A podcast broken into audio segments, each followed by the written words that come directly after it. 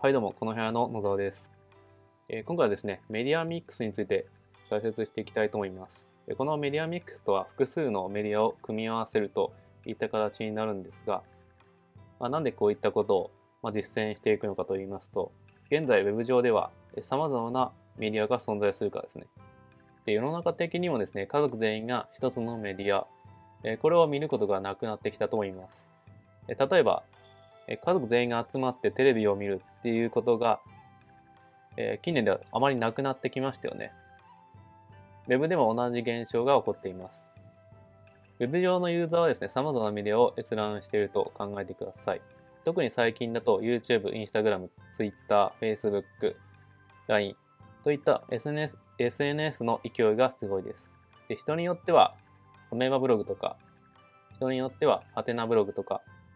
ノートとかっていう形で、えーメインとして見てる媒体が違うという形になります。まあ、こういうのを考えていくと、えー例えばですけど、ホームページだけを作ればいいっていう考え方はもう古いってことがもう分かってくるかなと思います。もしかしたらもう気づいてる方いるかと思うんですけど、えー一つのメディアだけの運用ではやはり難しいです。従来のような、えー綺麗なホームページを作って、そこからお客様からの商品サービスのお問い合わせが来るのを待つ。こういった手法ではまずお問い合わせが来ることはないでしょう。これが通用したのはホームページの黎明期です。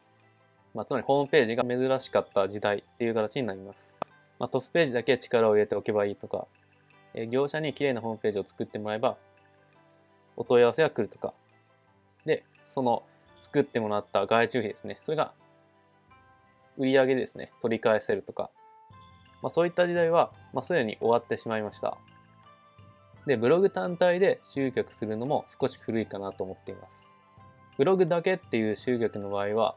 完全に SEO に依存してしまうからですね。で、現在はこの SEO をですね、かなり戦略的に行う必要が出てきました。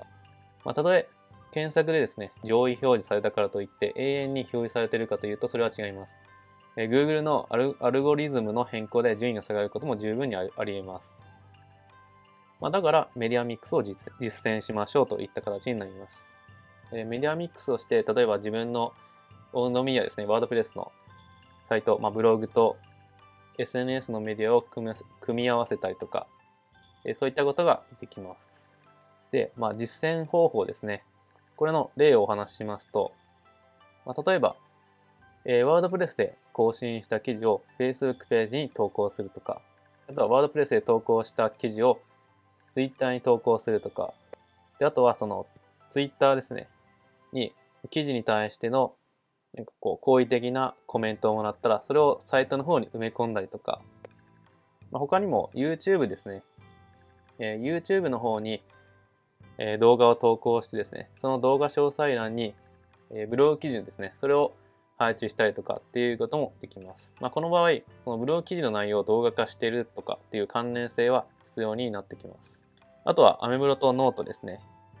とか、えー他にも、はてなブログとかいろいろあると思うんですけど、えーそれに WordPress の、えー記事ですね。更新した記事を設置したりとかっていうこともできます。まあ、といった形でですね、えメディアを組み合わせるパターンは複数あります。今現在ですね、運用しているメディアで組み合わせられないかっていうことを、え少し考えてみてください。はいまあ、より一層ですね、このメディアミックスっていうことが、え必要になってくるかなと思いますので、えーぜひですね、実践してみてください。えそれでは今回の内容はこれで以上となります。